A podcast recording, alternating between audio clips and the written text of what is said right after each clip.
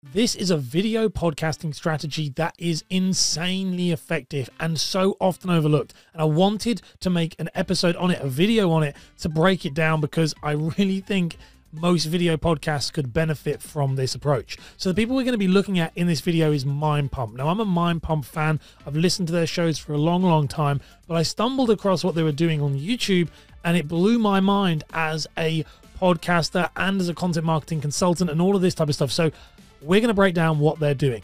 So, Mind Pump released their full episode, as always, like a normal video podcast would. But what they do quite differently is they clip their shows up whilst doing that. So, they'll take as many clips as they can from that podcast and then put them out as separate videos. But here is what they do, which is really unique. They drop those videos within the same 24 hour period, sometimes all at once, and the episode actually is released. What happens with this is it means that these videos are targeting search. They're not actually worried about bombarding their audience because their core audience is going to listen to the full podcast.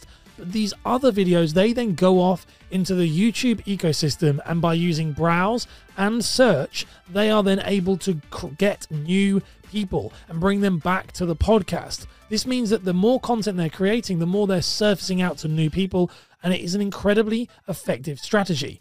What MindPump has done is thrown the rulebook away for traditional strategies when it comes to YouTube and video podcasting because this is not what anyone would ever tell you. The gurus you watch, they wouldn't say it.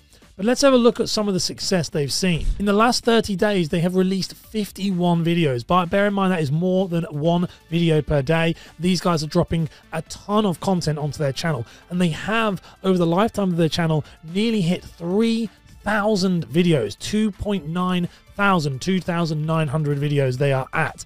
But in the last 30 days alone, they have generated 2.24 million views. And in the last 30 days, they've actually, in regards to its subscribers, generated 12,000 subscribers for their YouTube channel. They are taking this to a whole new level, and it is a, it's a strategy that with my video podcast, if I wasn't making content as well like this to support it, I would 100% be approaching it this way try and maximize the exposure of it. If it was even better, I'd probably jump on and do shorts as well if you have the time and effectively take over the internet with your topic. You do this and you will see results because Mind Pump are proving that it works. Now, if you want to know the real hard truths about video podcasting, then check out this video right here where I break down everything you need to know the good, the bad, and the ugly when it comes to video podcasts.